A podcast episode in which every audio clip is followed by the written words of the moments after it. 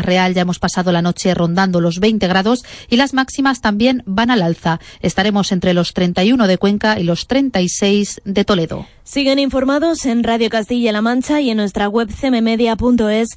Se quedan ahora con la compañía de Roberto Lancha en Estamos de Cine.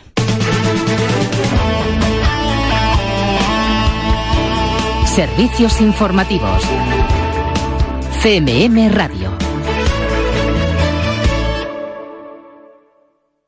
En Radio Castilla-La Mancha. ¡Silencio! ¡Silencio! ¡Cámara! ¡Callaos un momento para que se me oiga bien! ¡Acción! Estamos de cine. Amigos, siempre recordaréis este día como el día en que. ¿Estás listo? ¡Oh, sí! ¡Hasta el infinito y más allá! ¡Oh, capitán, mi capitán! ¡Oh, capitán, mi capitán! Con lluvia, con sol, con nieve, con hielo, la función debe continuar. ¡Soy el rey del mundo! ¡Uh, Aquí comienza el programa de cine de Radio Castilla-La Mancha.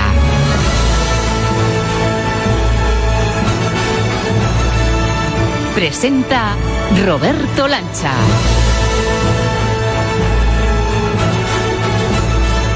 A ver, ¿quién dijo que el verano y el cine no casan bien? Que levante la mano. ¿Quién duda todavía de que las vacaciones son un perfecto acelerador para ir al cine?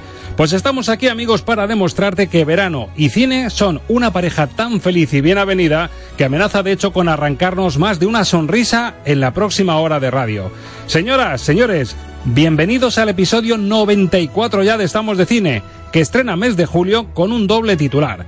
El primero, que no cerramos por vacaciones, eso ya lo estás escuchando. Y el segundo, que hoy nos damos el gusto de contarte que la bajada del IVA ya se nota en las entradas. Un aplauso, por favor.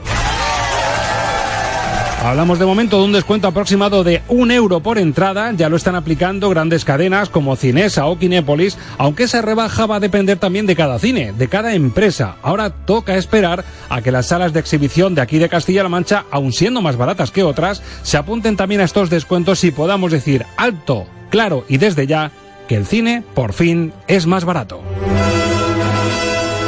Cine más asequible y atractivo para el bolsillo y que nos va a permitir, por ejemplo, ver este fin de semana un ramillete de estrenos refrescantes y perfectos para pasar un buen rato.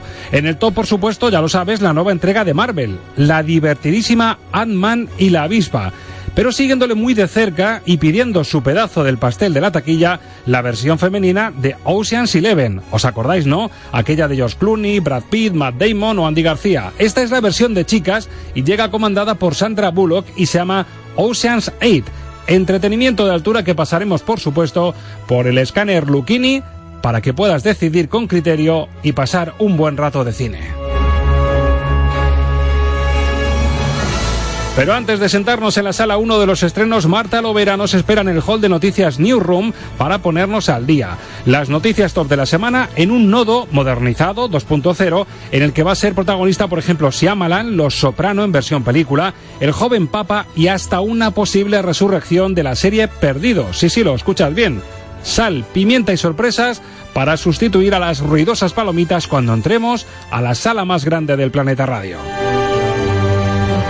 Y para acabar, risas, humor 5 estrellas y buena música de postre. Colofón con sabor clásico el que nos trae hoy Ángel Luque, que nos propone mirar al pasado para sonreír recordando a Jack Lemmon y a Tony Curtis disfrazados de mujer y aliados con una bellísima e icónica Marilyn Monroe.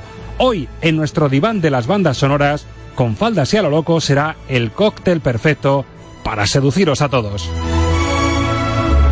Así que a ver si se nota el relax estival y nos sale una función divertida y a la altura. Porque sí, amigos, nos encantaría que este rato de radio y de cine no fuera otro simple día más de sol. Hagamos que sea irrepetible. ¿Preparados? Nosotros también. Aquí comienza un nuevo capítulo de...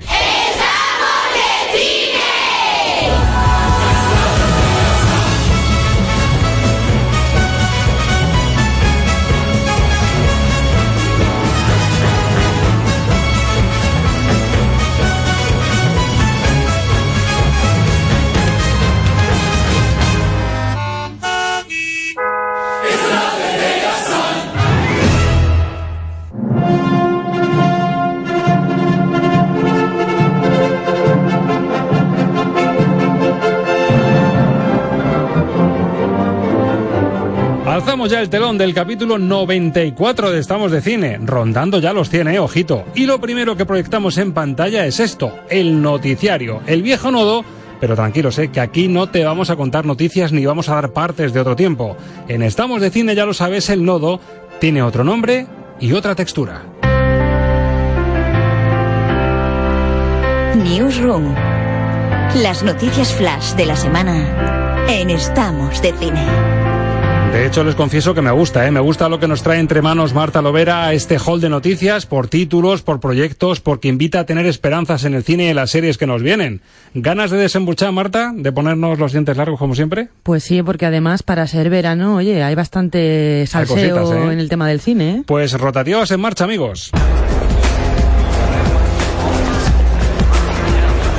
Comenzamos hoy con un proyecto de esos que esperamos con ganas. Glass. ¿Qué es Glass? Es la próxima película de M. Night Shyamalan, que va a culminar la trilogía que comenzó hace nada más y nada menos que 18 años con esto que suena de fondo, El Protegido. Shyamalan dejó a todo el mundo pate y difuso cuando al final de Múltiple, estrenada en 2017, veíamos a Bruce Willis otra vez como David Dunn y nos enterábamos de que ambas películas estaban conectadas. La sorpresa fue aún mayor cuando anunció que su próxima película se llamaría Glass, como el villano del Protegido que interpretó el gran Samuel L. Jackson. Por lo tanto, el director del Sexto Sentido cerrará el círculo con esta película de la que podremos ver el primer tráiler en la Comic Con de San Diego que se celebra este mes. Eso sí, tendremos que esperar para ver la película ya que se estrena en enero del próximo año. Escucharos, vamos a San Diego ya está.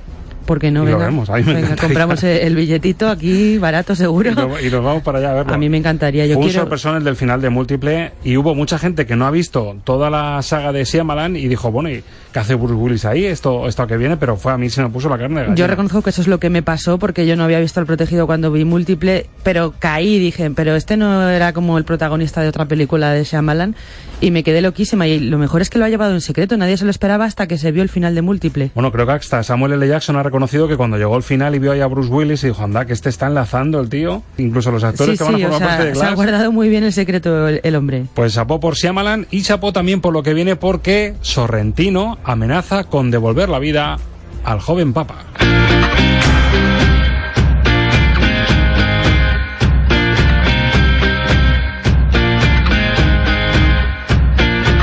Y es que se empiezan a destilar y a filtrar detalles importantes en torno a una de las series del año pasado, de John Popper, el joven papa, la serie 5 estrellas con el sello gourmet del director de la Oscarizada La Gran Belleza, Paolo Sorrentino. Ya sabemos, Marta, que el protagonista, Jude Law, va a seguir siendo sumo pontífice. Sí, se había rumoreado que a lo mejor el actor ya no seguiría con la serie y es que ya no se llamará The Young Pop, sino The New Pop. Y parece confirmado que esta temporada no tendrá que ver con la primera, sino que se centrará, según palabras de lo que se ha filtrado por ahí, en el mundo de un papado actual. John Malkovich, que a quien hemos visto en Las Amistades Peligrosas o Los Gritos del Silencio, se ha unido también al reparto, por lo que habrá que estar muy atentos a lo que nos tiene preparado Sorrentino. Yo solo espero que ojalá sea tan extraña, tan potente y surrealista como la primera temporada. Ya el fichaje de Malkovich en ese contexto pega muchísimo. Sí, ¿eh? desde luego, o sea, van a dar que hablar seguro. Bueno, y además dejamos, no es por hacer spoiler, pero dejamos eh, el final de John Pope con un Jude Law más bien al borde de la muerte, por lo que nos dejaban ver. Claro, lo que a mí no me queda claro es si la historia va a seguir siendo la misma y Jude Law seguirá siendo Lenny, el papa joven, o va a ser mm, como estilo American Horror Story y Que van a empezar otra historia distinta. Sí, sí, Se sí. irán filtrando detalles, pero de momento Jude Law sigue. Sería un sorpresón que no tenga nada que ver con el primer papa y sea otra historia totalmente distinta. Pero bueno, con Sorrentino con esto entre manos puede ser cualquier cosa. Exactamente. Bueno, y atención, porque la música de esta cabecera que ahora vais a escuchar es icono de lo mejor de la televisión. Va a traer muy buenos recuerdos a los fans de una serie de mafiosos contemporáneos que operan en Nueva Jersey.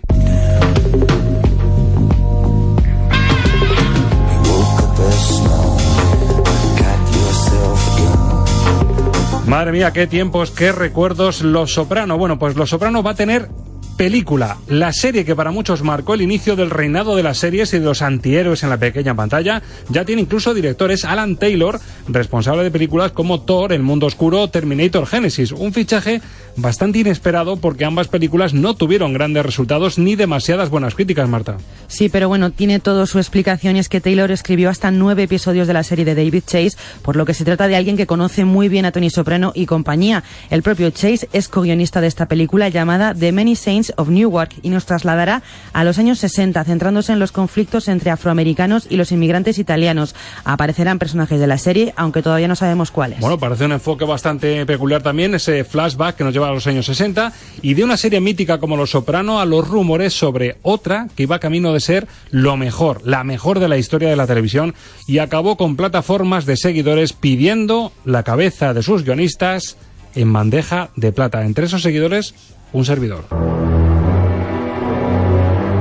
Sí, amigos, señoras, señores, descorchen bien sus oídos porque en esta época donde todo vuelve y todas las series resucitan, son muchos los que hablan de un posible regreso de Perdidos. Precisamente por este tema le han preguntado a uno de sus protagonistas, a Evangeline Lilly, a quien estamos viendo ya en pantalla como compañera de Ant-Man, de hecho es eh, la avispa ella, y que para los fanáticos de la serie siempre será la inolvidable y bellísima añado Kate de la serie.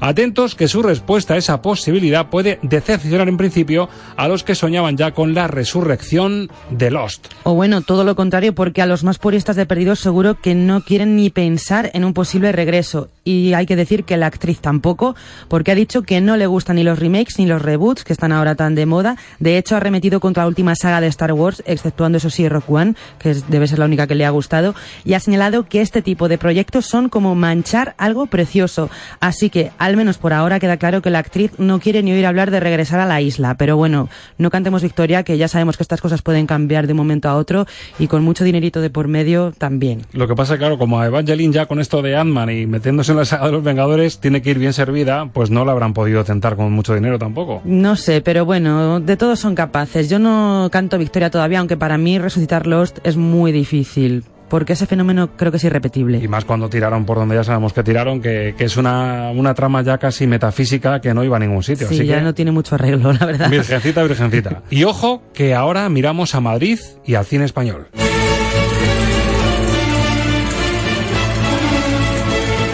Porque la capital de España se va a convertir a su vez en la capital mundial del cine con el Encuentro Mundial de Academias de Cine, todos los cines del mundo. Una iniciativa ambiciosa que va a congregar a cineastas de todo el globo por iniciativa de nuestra academia, la de casa. Sí, es la primera vez que los responsables de las academias de cine de todas partes del mundo se reúnen. El objetivo es poner en valor el cine como espejo universal, elemento integrador de todas las culturas y motor de transformación social. Por ello se han programado ponencias, encuentros y otras actividades para hacer confluir a los talentos cinematográficos de los cinco continentes. Será en octubre cuando tenga lugar este encuentro que situará a Madrid y a la industria española en el centro de la actualidad cinematográfica. Qué buena noticia. Por cierto, que se nota que la Academia está muy viva desde la entrada de Mariano Barroso, el nuevo director de la Academia. Otra iniciativa digna de aplauso esta semana se ha vivido, hace nada, la institución ha celebrado un homenaje a un grande, a Carlos Saura, dentro del programa Maestros y Promesas para reconocer al cineasta por toda su trayectoria. Bravo por Barroso y por esa iniciativa y, cómo no, aplauso de pie al gran Saura. Dos protagonistas, si recuerdas, que hemos tenido la suerte de disfrutar en Estamos de Cine y que nos dejaron también un saludo. Hola, soy Mariano Barroso, director de cine y, y, acabo de ser elegido presidente de la Academia de Cine. Mando un saludo, un saludo grande y lleno de, de calidez a, a, todos los oyentes de Estamos de Cine. Soy Carlos Saura y saludo con mucho cariño a Estamos de Cine en Radio Castilla-La Mancha. Bueno, ya que estamos en veranito y miramos a la pantalla pequeña, estar en casa con el aire acondicionado puesto, el ventilador, la ventana abierta, las noches largas, eh, teníamos una serie muy recomendada, que es la segunda entrega del cuento de la criada. ¿Qué te está pareciendo la segunda? ¿La has terminado ya? ¿Cómo vas? Eh, creo que queda un capítulo así para que finalice la temporada, pero vamos, la llevo todo al día que se puede. A mí me está encantando. O sea, me parece brutal. Sí que es verdad que eh, hacia la mitad de la temporada hubo un momento que yo no podía más ya de tanto sufrimiento. Es decir, la serie sigue siendo igual de dura o incluso más que la primera temporada. Y llega un momento que dices, es que necesitamos un mínimo de esperanza, o sea, no puede ser todo tan horrible todo el tiempo, pero bueno, esa esperanza al final, digamos que llega. Y temporadón, Elizabeth Moss se va a volver a llevar todos los premios, pero es que este año también, Ivonne Strahovski, la que hace de Serena, la mujer del comandante, es que también se merece una lluvia de premios, porque está brutal. Hasta tía Lidia, si me apuras. Bueno, esa actriz siempre es una maravilla. Sabes que sale en Hereditary y tiene un papel muy importante en esta No he visto todavía Hereditary, pero vamos. Pues verás si a tía ella... Lidia. verás a tía Lidia. Dará miedo. Por cierto, ¿cuántos capítulos son la, la segunda del cuento de la criada? ¿10? Van a ser 13. Ah, 13. Me sorprendió a mí también porque la por el primera 12, ¿no? claro, la primera temporada mm, creo recordar que era más corta y no sé si esta semana se emitía el último o la siguiente, pero ya estamos al borde. Estoy haciendo los deberes, voy por el 6. Y reconozco bien. que como en la última nos abrieron una puerta y de repente la cierran, me he quedado un poco también loco como tú. Y hacia esa, eh, a, en- a esa altura en la que tú estás es donde ya por lo menos ves un poquito de movimiento y empiezas a decir, bueno, menos mal que hay una mínima esperanza de salir de esa oscuridad tan horrible. Pues me lo apunto, Marta, y apúntenselo también, oyentes, que el cuento de la criada segunda temporada, y más aún si no han visto la primera, es una opción de verano más que interesante. Marta, lo he pasado bien, gracias. Nos vemos. Adiós.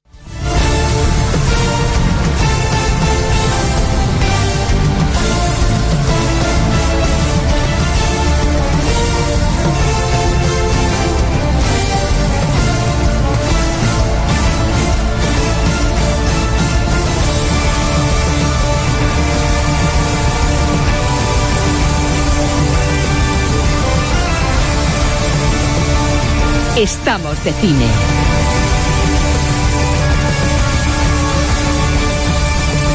Con Roberto Lancha.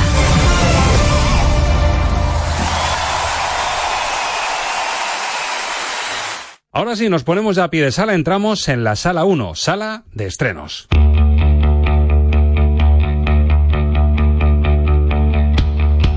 Y ojo porque vuelve la fiesta de pijamas, casi sin tiempo para digerir el exitazo de Infinity War, con desde luego la fiesta absoluta de pijamas. Esta vuelve con pijamas de verano. Además, ¿quién vuelve? ¿Vuelve Superman? ¿Vuelve Iron Man? ¿Vuelve Thor? ¿Vuelve Hulk? Pues no, vuelve posiblemente el más antihéroe de todos, el más pringaillo, según diría alguno, y el más incómodo a veces. Se puede convertir en pequeñito o en muy grande. Seguro que sabes de quién estamos hablando. Del hombre hormiga, Ant-Man.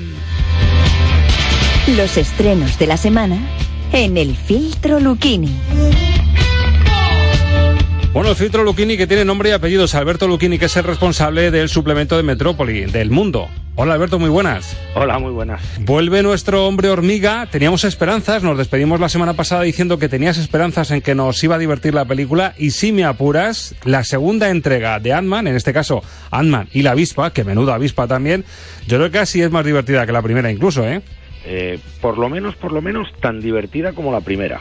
Eh, era un universo, es verdad que un poquito de serie B en principio, por lo que nos planteaban, claro, acostumbrados a una historia tan gruesa como la de los Vengadores y las que rodean a algunos personajes de Marvel, es verdad que este Ant-Man sonaba un poquito más ligero y es lo que pasa en esta segunda entrega en la que nos rescatan la historia de ese investigador, de ese científico al que encarna Michael Douglas y que tiene una asignatura pendiente ya que perdió a su esposa, a Michelle Pfeiffer, en uno de sus experimentos con el universo cuántico. ¿Y cuánto tiempo lleva siendo Ant-Man? No mucho. Es como que pasó, sin más. Ojalá pudiera luchar contra los malos como tú. Y al parecer meto la pata casi siempre. Quizás solo necesitas a alguien que cuide de ti.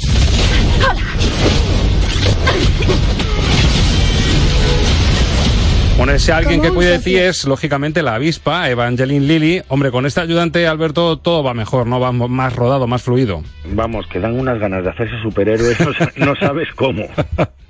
Bueno, yo te iba a preguntar, es divertida la película, pero yo realmente cuando salí del cine hay que decir, hay que aplaudir también que estando en verano como estamos y sabiendo que el miércoles es el día del espectador, el día en el que más gente confluye en las salas, pues han acertado al adelantar el estreno al miércoles día del espectador, con lo cual ya mucha gente puede haberla visto. Y hay que decir que el universo de Ant-Man posiblemente sea más divertido la galería de los secundarios y las anécdotas de los secundarios que la propia trama general. Por lo menos yo salí con esa sensación. No sé si lo compartes. Bueno, es que los personajes secundarios son maravillosos porque en realidad yo creo que esta película, más que una película de superhéroes, es una comedia. Pero totalmente. O Pero comedia una- de las buenas, ¿eh? Es una comedia divertidísima con unos personajes divertidísimos. Ahí está ese Michael Peña, Espectacular. eh, el, el socio latino de, del protagonista, que, que es un tipo divertidísimo. O sea, de verdad es uno de los grandes personajes secundarios de los últimos años. Años. Luego los esbirros eh, con, el suero de la verdad. Eh, tremendo. Bueno, es que, es que la película de verdad tiene muchas escenas de acción, tiene unos efectos especiales maravillosos, pero si yo la tuviera que definir, la definiría como una comedia divertida, no, no como una película de acción. Y es una comedia que funciona porque ya no es decir, no, es que a lo mejor en rollo cinéfilo van de entendidos y, son guiños a lo mejor muy cinéfilos que solo pillan unos cuantos, no, es que escuchas a la sala a los dos minutos que se han reído por lo menos cinco veces ya todo el mundo. Es una película que, que para mí está eh, muy cerca de Deadpool, en el sentido mm, de, esa comedia y de ese humor mm, gamberro sin llegar a los extremos de Deadpool, que es un humor cafre, pero no es la típica película de, superhéroes, o sea, son personas de, carne y hueso, es, verdad que metidas en universos cuánticos que no hay Cristo que entienda, que es, es, verdad mm, que con muchas autocitas a toda la saga de Vengadores y a las películas anteriores de Marvel, pero sobre todo es una película hecha para divertirse y reírse. Es que si me apuras tú esta película cuenta solo, haces la sinopsis centrada en la trama central, en lo que Hitchcock llamaría el MacGuffin, y es que ese, ese universo cuántico tan difícil, tan enrevesado, que tú escuchas las explicaciones científicas y te entran por un oído y te salen por otro, yo creo que le pasa lo mismo al personaje central, a Paul Roth, que es que pasa totalmente de, esa trama principal, se implica porque está detrás de Evangeline Lilly, pero realmente lo que gusta son esos chistes que acomodan la historia porque la trama central te la pones sobre el papel y dices, esto va a ser un rollo seguro. Sí, sí, no, no, en el momento que entramos en el, en el mundo de la física cuántica es terrible, pero está muy bien traído en la película eh, las frases del personaje personaje de, Paul Rudd, cada vez que, le hablan de los agujeros cósmicos y de la tal, y dice, eh, pues vale, es exactamente lo mismo que estamos diciendo nosotros al ver la película. No pues nos hemos enterado de nada. No, nos hemos enterado de nada, pero vamos a la siguiente escena. Y ese secundario que tú decías, Michael Peña, es, tiene el sello total de película de Disney que cuida muchísimo los personajes secundarios. Es que es un pumba de la vida, es decir, es el secundario que te alegra la película. Fíjate que es un personaje que aunque no fuera latino como él, me recuerda mucho a los personajes que hacía en los años 30 y 40 Walter Brennan en, los westerns de, John Ford y de Howard Hawks. Totalmente. Que es el, amigo del protagonista que, que, siempre quiere ser el héroe pero nunca lo va a conseguir y a base de torpezas consigue convertirse probablemente en el tipo más entrañable de la función. Es buenísima la elección de Michael Peña y, y su papel y buenísimo el momento en el que dice, mira, yo quiero un traje como ese, aunque no tenga poderes. Sí, de hecho, de hecho el momento que dice un traje con pocos poderes, dice, bueno, aunque no tenga poderes, quiero un traje. un traje como ese, por lo menos para, para fardar un poco. Bueno, y luego el reparto, claro, aquí se mueve mucho dinero, estamos hablando a lo mejor de una de un spin-off mm, flojito o un poco más liviano, pero claro, estamos hablando de un reparto, aparte de Paul Rudd, que repite como hombre hormiga, y de Evangeline Lilly, la bellísima protagonista de, de Perdidos, es que repite Michael Douglas, que tiene que haber habido pasta y de por medio, Michelle Pfeiffer, Lawrence Fishburne, es decir, estamos hablando de un reparto de garantías. Marvel y Disney no se la juegan. Aquí van a por todas, aunque sea un producto sobre el papel serie B. Sí, bueno, claro, pero es que a cualquier serie B le gustaría tener a Michael Douglas, a Lauren Fishburne, a Michelle Pfeiffer y sobre todo a Evangeline Lilly. Es que, es que hablar de, serie B es, casi una broma. Hay muchas producciones de serie A con mucho presupuesto que no tienen un reparto como este. Y luego el gran acierto, Alberto, porque veníamos del toque de atención que se había llevado el universo Lucasfilm y Star Wars con, con Han Solo, que ha sido un aviso a navegantes. Claro, esto nos llega relativamente en poco tiempo con respecto a Infinity War. Decía yo al principio que no da tiempo a digerir ha sido el gran pelotazo del año, el gran taquillazo del año, y lo que viene a hacer es ese universo y esa trama tan retorcida de Avengers, tan agobiante, tan dramática si se quiere, esto es un desengrasante perfecto para la historia que nos estaban consumiendo, ¿no? Sí, la verdad es que yo creo que lo, en Marvel lo están haciendo muy bien porque eh, meten la super superproducción y luego meten solo superproducciones ligeritas, pues como por ejemplo hace un mes que llegó Deadpool, ahora ha llegado Ant-Man, entonces van alternando esas, las grandes grandes de, de, Marvel se van alternando con digamos las pues las series B de Marvel, que las series B de Marvel son series A de cualquier otra cosa, cosa que por ejemplo en la Guerra de las Galaxias en Star Wars no han sabido hacer y de hecho pues ya sabemos la noticia de que se han parado todos los spin-off de la Guerra de las Galaxias después del, del monumental batacazo y merecidísimo batacazo de Han Solo. Ha sido el aviso a navegantes. Ant-Man, desde luego, sale muy bien parada. Seguro que se va a notar en taquilla. Primero porque se anticipó al miércoles. Segundo porque el boca a boca va a funcionar seguro. Y porque la crítica también le acompaña. Fíjese, si no, en el repaso que hacemos a las calificaciones. Sobre 10, roza el 7, según el gusto de los usuarios de Film Affinity en Internet. Un 8 que eso ya es un notable alto en IMDB. Sobre cinco estrellas le pone cuatro estrellas Sensacine, Yago García le pone cuatro también en Cinemanía y cuatro estrellas en Fotogramas. ¿Qué le pone Alberto Lucchini para la revista Metrópoli? Bueno, yo que soy- siempre soy un poquito más amarreta, un 3. un 3 sin el medio ni el pico, ¿no? Un 3 Un 3, un 3. redondito, que en verano siendo comedia no, no está nada mal como puntuación. Bueno, ahora es más difícil todavía. No solo te pregunto la calificación para Ant-Man y la avispa, sino que te pido que hagamos, con todo lo que hemos visto y en este punto, hagamos un minuto y marcador e intentemos hacer un top 5 del universo Marvel. Vamos a intentar ordenar las 5 mejores pelis de Marvel. A juicio de Alberto Lucchini, ¿qué le sale en la lista? ¿Del 5 al 1 o del 1 al 5? Del 1 al 5, vamos de lo mejor a lo peor. Para mí, después de pensarlo mucho, después de que me lo propusieras, ¿Sí? me voy a quedar con The Amazing Spider-Man. Ahí va. Con Garfield y, y Emma Stone. Claro, es que, es que hay el truco, está Emma Stone. Primera sorpresa. eh, Me, me, me anticipaba Alberto Lucchini por WhatsApp. Me decía, ojo que puede haber sorpresas. Vale, la primera para Alberto Lucchini, Amazing Spider-Man. La segunda, Pues la segunda, esta sí que va a ser por sorpresón. Guardianes de la Galaxia. bueno, ahí coincidimos, fíjate, la tengo yo segunda también. Tercera, Iron Man. Eh, me gustó muchísimo la primera de, de Iron Man. Pues segunda sorpresa también. En el número 4 de Marvel, El Soldado de Invierno de Capitán América. mira por dónde también coincidimos en el número 4. ¿Y en el 5 qué pondrías? Pues aquí ya me voy al friquismo total, Deadpool. no, no está mal, ¿eh? Porque a mí Deadpool también me gustó mucho. Pero está claro, está claro que me gustan más las películas de superhéroes que tiran hacia comedia Correcto. que las películas de superhéroes que se toman en serio a sí mismas. Y, y de hecho, si te das cuenta, yo creo que ha sido el, el sello y el puntito, la denominación de origen que está salvando a toda esta saga, el humor que le han metido incluso en las que pintaban un poco más oscuras. Para mí Los Vengadores es, es una saga que se toma muy en serio a sí misma. Y lo de los superhéroes, lo divertido es que es que no es serio, si no es creíble, hombre. ¿Cómo, se va, cómo no vamos a creer un tío que se convierte en, mo- en hormiga? Si es, que, es que como no es serio, pues lo mejor es tomárselo con humor. Pero bueno, me gustaría oír tu lista. Pues mira, mi lista es en el número uno, la primera de Los Vengadores, que me reí mucho y fue la, la gran sorpresa por el humor que metían precisamente Los Vengadores 2012. La segunda, Guardianes de la Galaxia, que es donde hemos coincidido también. En la tercera pongo Infinity War, la última por la dimensión que ha tenido y es cierto que con todo lo espesa que es como peli me parece un trayazo de película. En la cuarta posición, Capitán América Soldado de Invierno, que ya hemos coincidido. Y en la quinta, después de pensarlo mucho, estuvo ahí el pulso entre Deadpool, pero a mí es que Spider-Man Homecoming me divirtió mucho. Me pareció un enfoque de Spider-Man juvenil, de instituto, que, que me, me divirtió muchísimo. No, a ver, a, ver, a mí eh, Spider-Man Homecoming me parece una maravillosa película, pero no está en Mastón. Correcto. Ahí es el punto diferenciador, ¿verdad? Claro, al final, al final uno tiene sus pequeñas debilidades y creo que esta mm, es una debilidad mía pública que la hemos comentado aquí muchas veces. Pero no hemos estado lejos en la lista, ¿eh? Tampoco hemos eh, disentido tanto. No, es, es evidente que, que a ti te gusta más la saga de los Vengadores que a mí. Sí. Eh, a mí me gustan más las películas de un solo personaje, que todo ese batiburrillo donde al final mm, no sabes quién es el protagonista y todos tienen que tener su momento de gloria.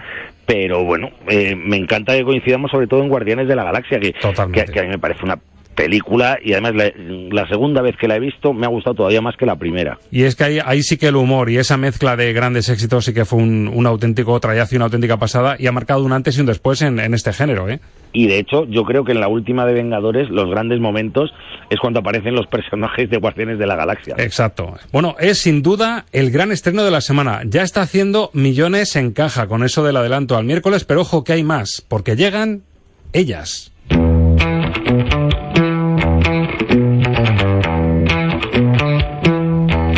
El otro estreno fuerte de la semana, que este sí ha llegado en viernes, como tiene que ser, y es la versión femenina de Ocean's Eleven. Aquí nos encontramos a la hermana, que es Sandra Bullock. Ella, pues también tiene su grupo de amigas con las que pegar un golpe, pues que tenía en la cabeza durante mucho tiempo, aunque ella, por supuesto, le cuenta a la policía que ya está totalmente curada y que de robar nada de nada. Dentro de tres semanas es la gala anual del Metropolitan. Y vamos a limpiarlo. El Metropolitan no. El cuello de Daphne Kluger. Valorado en más de 100 millones de dólares. 150 para ser exactos. ¿Y te vengas? ¿Ya de paso? No mezcles un trabajo con otro.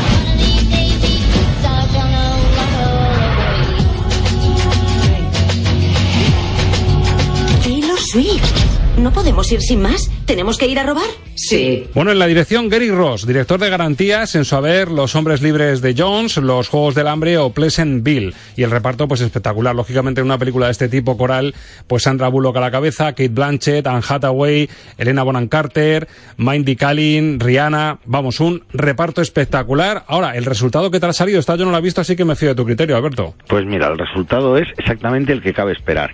Una película con cero originalidad, pero que es un pasarratos delicioso. Y la vuelta de tuerca que le han dado para que sea femenina, lo de que se saquen de la manga a la hermana de, de mm, George Clooney. Bueno, pues esto es un poco para, para enlazar con, con, la saga anterior, pero en realidad da igual que sea la hermana de George Clooney como, como si fuera la, la prima de, de, de, un panadero de Albacete, quiero decir, da exactamente lo mismo. Eh, es simplemente la excusa para enlazar con, con, las películas precedentes. Y la gracia de esto es ver unidas a estas mmm, maravillosas actrices, tres de ellas ganadoras del Oscar, que, que no es, no es tan fácil juntar a un reparto así, si por separado llevan a la gente al cine, pues claro, la idea es vamos a juntarlas y llevarán a la gente al cine juntas. Y en Estados Unidos ha sido número uno de taquilla y ya digo, es una película de estas para mm, pasar una tarde de verano gloriosa. Sobre el papel y sin ceñirla a esta película, seguro que si de ese reparto, de ese elenco, eh, tú y yo hablamos de cuál sería la que nos raya un poquito más, seguro que era Sandra Bullock. A mí Sandra Bullock me parece una actriz mucho mejor de lo que, de lo que muchos piensan. Y de hecho, en esta película no chirría para nada al lado de de, las compañeras. Vamos, de hecho, mmm, Sandra Bullock es probablemente la segunda actriz más interesante de la película porque aquí la que se, la que se lleva la función de calle es Anne Hathaway. Anne Hathaway, que es que lo, lo, lo, rompe haga de lo que haga esta chica, ¿eh? No, no, lo de Anne Hathaway es, o sea, una, una chica Disney que haya llegado a estos niveles, pues eso, mmm, la comparas con una Miley Cyrus o con otras y te das cuenta que, o Lindsay Lohan, que todas son, están en el mismo caso, pero es que lo de Anne Hathaway es, es más allá del deber casi, ¿sabes? es otra liga, es otra división. eh, Bueno, calificaciones, no está mal, está, está repartidito porque es lo que decía Alberto Lucchini, la estructura todos la conocemos, es decir, buena música, muy buen montaje, una trama que envuelve muy bien porque sabes a dónde, a dónde va a llegar y a dónde tiene que ir, por lo tanto es muy dinámica y eso más o menos eh, son los piropos que recibe de la crítica. Eh, por ejemplo, un 5,2, una prueba ramplón le ponen sobre 10 y es el veredicto de los usuarios de Film Affinity. Algo más alto en IMDB, le ponen un 6,4. Sobre 5 estrellas, 3 en Sensacine. Roger Salvans le pone 3,5 en Fotogramas, dice que para los que apuestan por entretenimiento seguro, con lo que nos ha dicho Alberto Lucchini, en Cinemanía le ha gustado menos Sanando Salva, que le pone 2,5, que dice que el carisma irresistible de antes, pues adolece aquí, dice, de una blanda personalidad. Para Alberto Lucchini, ¿qué le ponemos a Ocean 8, la versión femenina de Ocean's Eleven? Pues un dos y medio. Dos y medio, no está mal. Un poquito peor que, que Ant-Man, que es el gran estreno de la semana.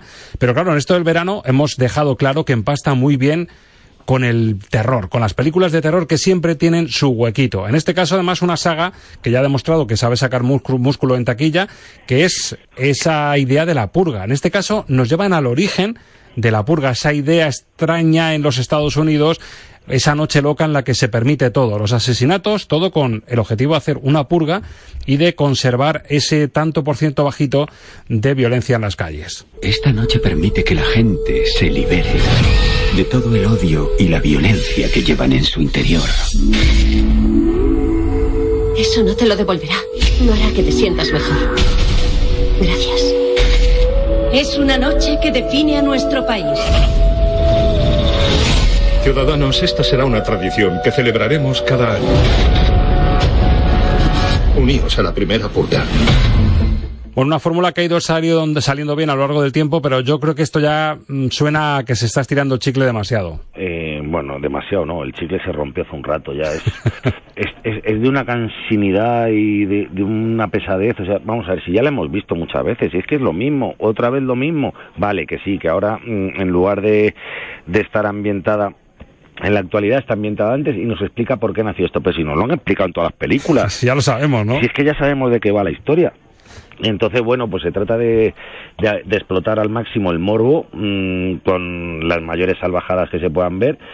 Eh, y a mí lo único destacable de la película es ver a, a Marisa Tomei, que quien la ha visto y quien le ve, mmm, para lo que ha quedado mmm, en un pequeñito papel secundario. Sí, que es la que intenta explicar, ¿no? En, la, en, las secuencias que tiene intenta explicar otra vez la base, el origen de, de esta idea de la purga, ¿no?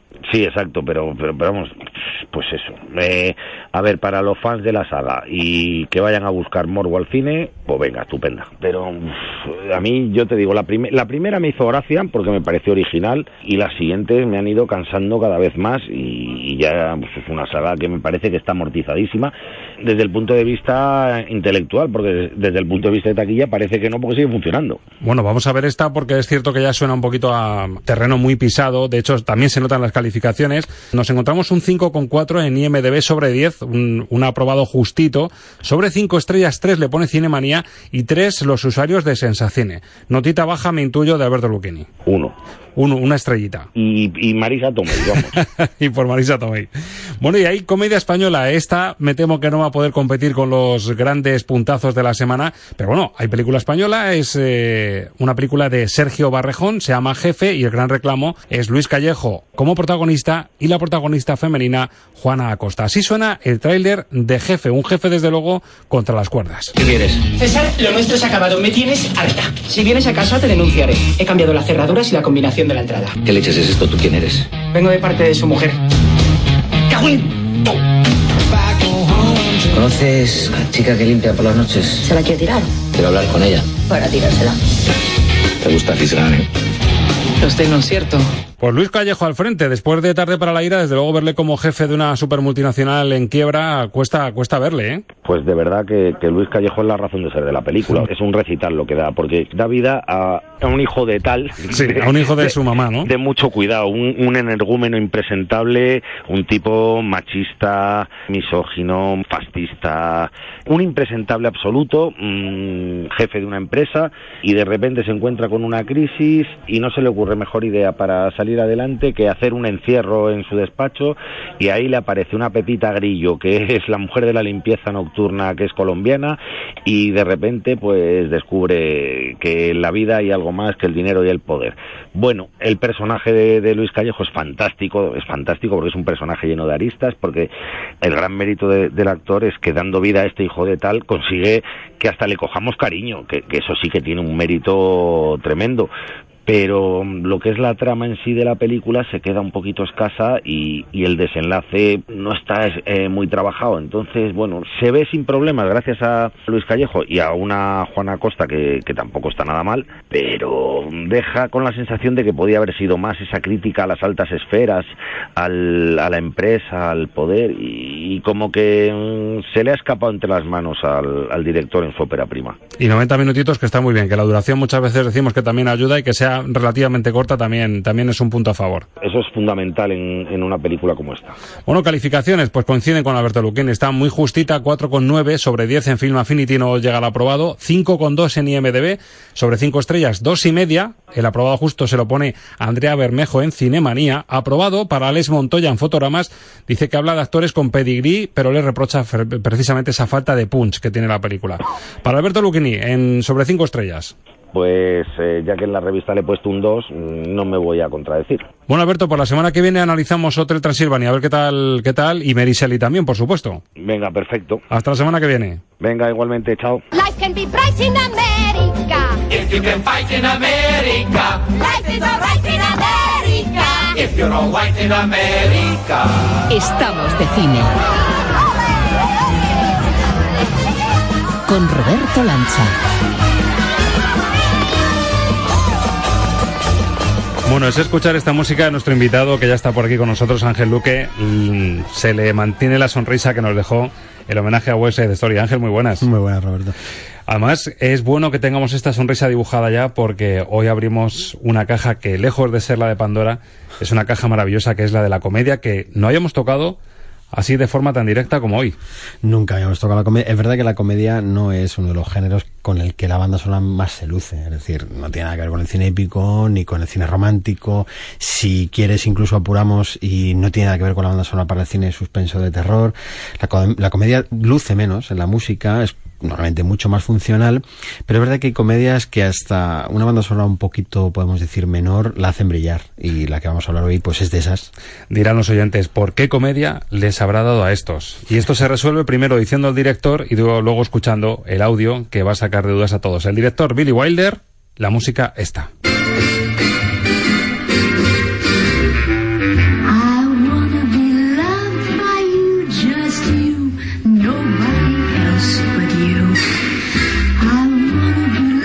Lo que ves es lo que oyes. Música para soñar cine. Pues soñando cine estamos ya, ya nos hemos puesto en esa, esa piel de blanco y negro, un blanco y negro impecable, perfecto. Ya estamos viendo a Marilyn, posiblemente la Marilyn más sensual que hemos visto en la gran pantalla, que ya es decir mucho, porque la hemos visto sensual muchísimas veces. Pero amigo, en Con falda y a lo loco, que es esta película que ya suena de fondo, Qué gran Marilyn, Ángel. Fíjate, te voy a decir, eh, tenía un reto, era ser más sensual que Tony Curtis y Jack Lemmon, como mujeres. Porque claro, el gran reto era superarles a, ellos dos, ¿no? Que tienen esa escena. Bueno, es que claro, primero hay que decir, eh, una cosa es una comedia y otra cosa es con de ser loco, porque es una obra maestra del cine superando el género. Pero claro, no se puede entender el género de la comedia fuera de esta película, ¿no? Entonces es un guion perfecto, no sobra nada de este guion, está hilado perfectamente, es una secuencia detrás de otra cual mejor. Y claro, por ejemplo, esa secuencia con ese traveling que va siguiendo a Tony Curtis y a, Jack Lemon, eh, que van llegando al lado del tren, ¿no? Que luego vemos ese chorrito de vapor que salta. Todo eso está tan cuidado. Claro, es que ese movimiento de caderas supera muchas veces casi el de Marilyn. Es que lo hicieron perfecto. Lo tiene todo, lo tiene todo. Guión perfecto, director impecable, es el gran director de comedia de todos los tiempos. Esto no lo va a igualar nadie. Aunque esté por nacer el director, posiblemente que. Pero Billy Wilder, de hecho, era el dios de Fernando Trova, ¿no? Hombre, hay una cosa clara que, que, bueno, a lo mejor no puede pecar de clásico así, o puede pecar de que es un nostálgico de no sé qué cine, pero eh, vamos a ver, es que hay cosas que son como son. Es decir, cuando uno ve con falta de ser loco, se da cuenta de lo que es una gran comedia y otras cosas otras cosas que se han hecho antes o después, pero claro, esto es la cima de lo que es la perfección eh, en todo, en rodaje, en casting, porque los actores son excelentes, a cual mejor, en un guion eh, pues que, que mm, bueno, pues nos redondea algo que parece como una historia muy simple, parece que es muy sencillo, pero en realidad es un engranaje complejísimo eh, lo que lleva lo que lleva la historia detrás. Yo desde luego que te voy a confesar una cosa, soy un amante de las películas donde salen trenes.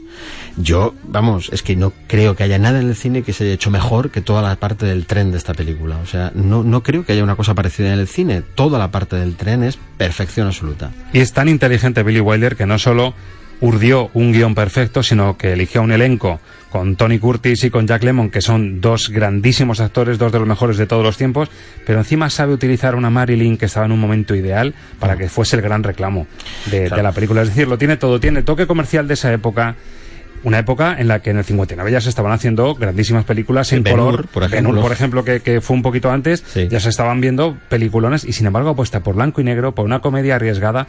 Leía yo hace poco que era una comedia que si no llega a tener un guion tan perfecto, podía haber hecho el ridículo, que fue, creo que fue una de las críticas que se escribieron en Estados Unidos y sin embargo le sale una, una, una comedia que dice de Tuché. Claro, no tenía una parte muy arriesgada. Luego esto se, volvió, se volvió a intentar con Tucci cuando se hizo aquella historia que es similar, no se parece, pero que bueno, trataba esto mismo un poco en cierta medida, ¿no? Y Tucci es una gran comedia, sin duda alguna, pero no le llega a la altura de esto. Fue un riesgo muy grande, pues que eh, Billy Wilder, claro, era un genio no solo en la dirección, sino en la creación de guiones.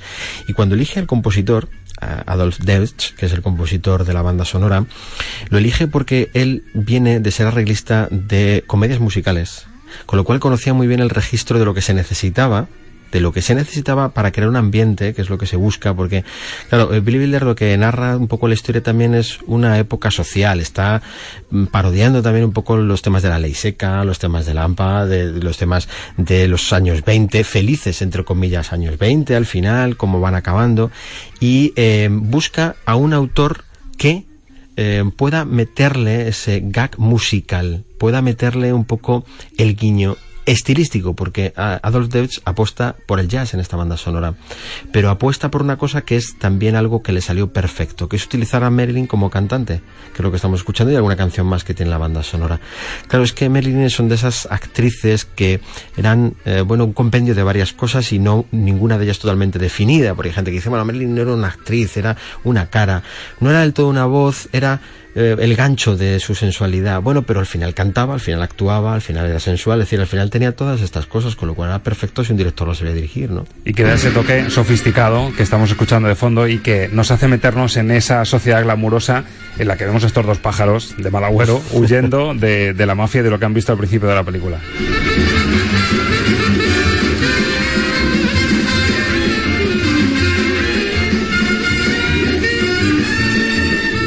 Porque además vemos en el argumento, Ángel, que la música tiene un peso mm, muy importante, ya que ellos se meten en, en una orquesta femenina para huir de, de sus perseguidores.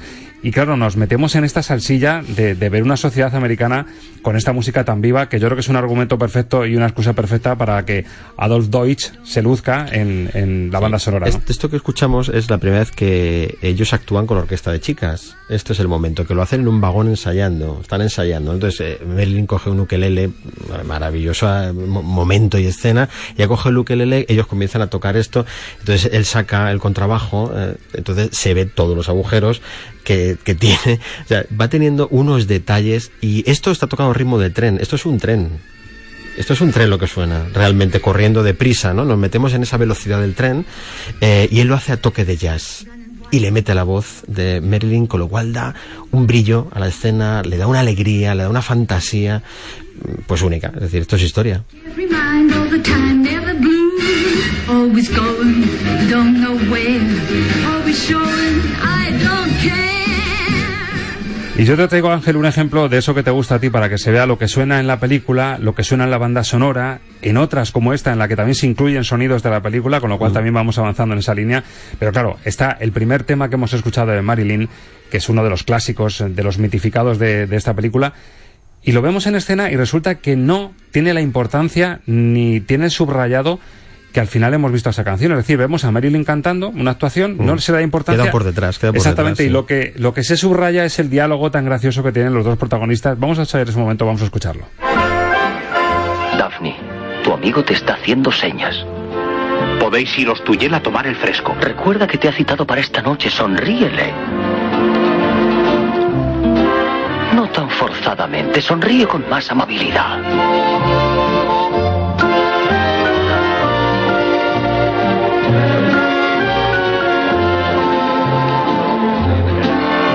Qué te consentiré que me hagas esto? ¿Por qué? Porque somos buenos amigos. Los dos mosqueteros. No me vengas ahora con los mosqueteros. ¿Cómo voy a retenerle en tierra? Dile que te mareas en el yate. Juega al golfito con él. No, no, nada de golfito con ese viejo frescales. Viejo Frescales, golfito, esto es una maravilla. Y de, y de fondo Marilyn cantando, espectacular, guapísima, con el pelo recogido en esta escena. Claro, dices, es que lo tiene todo, lo que decimos es el compendio de la comedia, con el gran atractivo de, de ver a Marilyn cantando, con una música deliciosa de fondo. Claro, ves esto, es que va sola la película. y creando además unos momentos cómicos eh, de una elegancia, a la vez que mm, para partirse de risa, ¿no? Pero con una elegancia, con una calidad. Esto eh, eleva algo que siempre se ha dicho, es que la comedia es mucho más difícil que cualquier otro género. Es muchísimo más difícil que el terror, es muchísimo más difícil que el drama, mucho más difícil es la comedia, es decir, porque está creando una obra maestra cinematográfica, pero para que tú te partas de risa a la vez. Entonces, claro, tú ves esto y estás contemplando iconografía del cine, realmente, ¿no? Entonces, eh, la aparición de la música, si te das cuenta, sí que en este caso de esta banda sonora pertenece a la, a la diégesis de la historia perfectamente, porque es que es una banda. La, la historia de una banda de música, ellos son músicos también, ¿no? Entonces, a la vez nos va perfilando cómo son los personajes, fíjate, los instrumentos que toca cada uno de ellos o de ellas eh, tiene su personalidad en cierta medida, porque juegan mucho con ellos, porque les sirve para interpretar, ¿no? Esa pobre Daphne que es Jack Lemmon, que le toca bailar con el más feo en este caso, y que tiene que ejercer un poco del perdedor, es, es el perdedor que siempre hay en toda historia, pero que para nosotros nos parece adorable, ¿no? Nos parece, y ese Tony Curtis que refleja el galán, pero es un galán un poco, ¿verdad? Porque cuando se pone las gafas de culo de vaso, ya, es un galán un poco diferente, ¿no? O sea, todo está un poco, un poco distorsionado. Y además hay una cosa detrás, que es lo que vamos a escuchar a continuación, que es cuando Marilyn se da cuenta que todos los hombres la engañan, porque eh, solo le, fíjate, parece como un pequeño resumen de su vida, ¿eh? Todos los hombres la engañan porque no ven en ella más allá de una chica guapa. De las curvas. Creen que está vacía, ¿no? Por entonces canta una canción ella que dice que nunca más se volverá a enamorar, nunca se va a dejar engañar más por el amor, ¿no? Que es esta canción que le creó a Adolf Deutsch.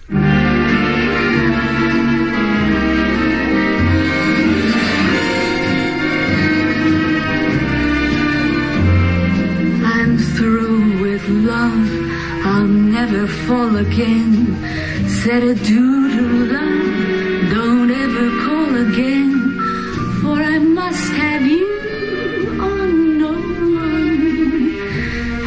Claro, aquí escuchamos a Marilyn Ángel eh, con un tono más serio, es decir, eh, ya tiene un matiz de, de herida, ¿no? Sentimental. Eh, claro, por, por esto, porque ella siempre, o bueno, el reflejo es de una chica que siempre ha fracasado, que no le han salido las cosas bien en la vida, que nadie la ha valorado por quien es, que, que es, un desastre su vida familiar, su vida amorosa, ¿no? Y va buscando que alguien no la engañe, que no, no- entonces bueno, eh, fíjate que estamos jugando un poco al engaño porque ese millonario que tiene un yate no es tal, no, no existe, no es el presidente de la Shell Oil, que es lo que él le dice que es, ¿no? Porque está cogiendo conchas allí en la playa. Eh, entonces ella canta esto porque está herida por tanto, tanto engaño y quiere encontrar el amor verdadero y le crean este tema que es, bueno, quizá el toque más romántico que tiene la película. Es que esta película es tan perfecta que incluso lo que pasó entre bastidores en la realidad también tiene hasta que ver con la, con la trama principal. Porque luego salió Tony Curtis mucho tiempo después, ¿verdad? Reconociendo que, que besar a Marilyn era como besar a Adolf Hitler. Es menuda frase demoledora. Sí, bueno, Marilyn, eh, pues eso, tuvo, son de esos personajes míticos del cine, evidentemente, por muchas razones, que no fue una vida nada afortunada y bueno, siempre se ha hablado, ¿no? Que su carácter no era del todo fácil en el, en el trato, aunque siempre se ha sabido que fue una chica muy frustrada en muchos aspectos, ¿no? Entonces es verdad que muchos hombres eh, o muchos actores buscaban en ella lo que luego no encontraban en, en la realidad, ¿no? Hay mucho detrás y mucho detrás de cómo se hizo el guion y cómo se hizo esta historia, y las semanas que estuvo Billy Wilder encerrado en un hotel junto con su co-guionista para recrear todas estas escenas, ¿no? Tuvo mucho, mucho peso esta historia. Vamos a escuchar ahora el tema central, el tema central por decirlo así, de toda la película, y vamos a descubrir los matices que hemos ido avanzando en este tiempo de tertulia.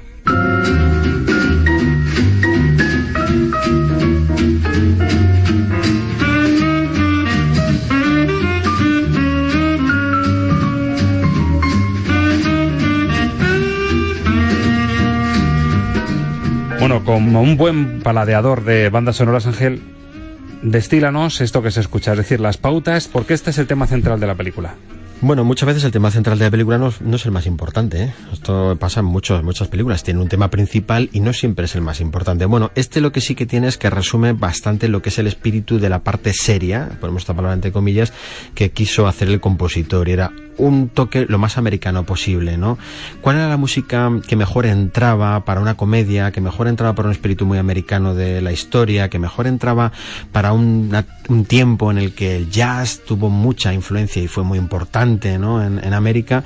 Bueno, pues la mejor forma de reflejarlo es que los temas eh, que no estaban relacionados con la diégesis de la película, que eran las canciones de Marilyn, que eran algunas canciones más, que luego vamos a escuchar algo, pues era un toque jazzístico. Entonces él apostó por esto. Y de hecho Billy Wilder le cogió al año siguiente para el apartamento y hizo la banda sonora con él también y mm, le pidió que hiciera algo similar a esto, aunque eh, ya introdujo otros elementos más propios de una banda sonora, por decirlo así, más, eh, más reconocible dentro del ámbito americano. El jazz no suele ser habitual dentro de la música de cine, pero cuando se quiere identificar con algo muy nacional, muy americano, el jazz funciona muy bien para este tipo de películas. Lo que sí es verdad es que esto es ritmo, es chispa y es en realidad la esencia de la peli.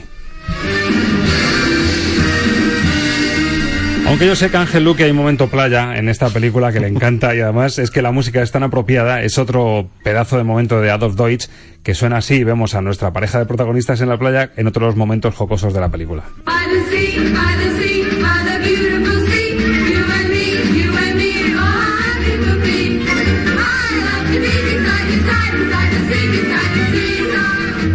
Describe, proyector en marcha, describe la secuencia, Ángel, que está deseando. Bueno, pues, pues las chicas salen del hotel, eh, que un hotel, por cierto, vi hace poco un documental sobre este hotel que por supuesto funciona, y que es una gozada ir a este hotel, Ya creo. es precioso, ¿no? Ahí en la playa, en California, etcétera. Bueno, pues sigue existiendo el hotel. Y eh, salen todas corriendo, con un aspecto como muy ingenuo, casi infantil, todas corriendo hacia la playa. Y claro, Daphne, que es Jan Lemon, le toca ir salir corriendo con ellas también y jugar al balón, mientras el otro está sentado fumando en pipa eh, a la de sombra de, un toldo, sí, eh, y esperando a que se fije Marilyn en él, en él, ¿no? Entonces, claro, esta, esta música eh, intenta buscar esa ingenuidad un poco, entre comillas, absurda que va buscando la película por ver a, eh, bueno, pues a ese Jack Lemmon con un cuerpazo tremendo en un bañador de mujer, ¿no? Corriendo por la playa, jugando con sus otras compañeras de orquesta, ¿no? Entonces le creó esta música Adolf Deutsch, pues, eh, bueno, que es una, es una preciosidad esta, este tema, ¿no?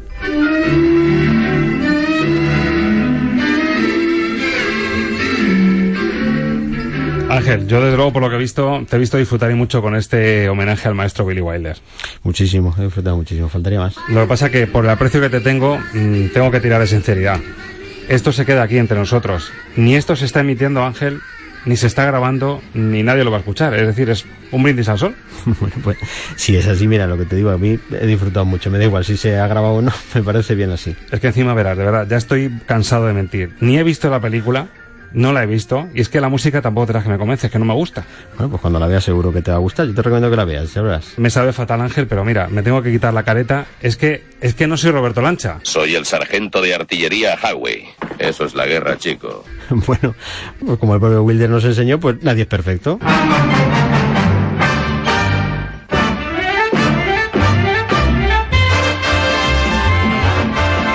Ángel, ha sido un placer. No podía faltar este gag final. Este, espero que me permita la broma, pero yo creo que tenemos que acabar con el Nadie es Perfecto. Es Mínimo. un lujo, es de las mejores cosas que se han hecho en la historia del cine. Lo he disfrutado tanto como tú, he visto la película, soy un enamorado, me encanta la música y me encanta también la sección que, que diriges tú en, en Estamos de Cine. Muchísimas gracias, Ángel. Gracias, Roberto, Hasta gracias. siempre. A ustedes, amigos, que decirles que esperamos que lo hayan pasado tan bien como nosotros. En siete días recibirán la llamada del capítulo 95 de Estamos de Cine. Seremos nosotros, eh, los de Radio Castilla-La Mancha. Cójanlo, que prometemos más sorpresas y otro buen sorbo de cine y de verano. ¡Feliz semana!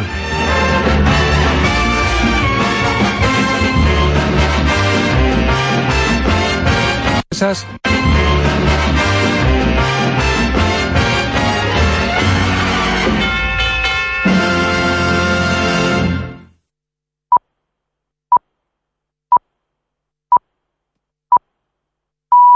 Son las 11 de la mañana.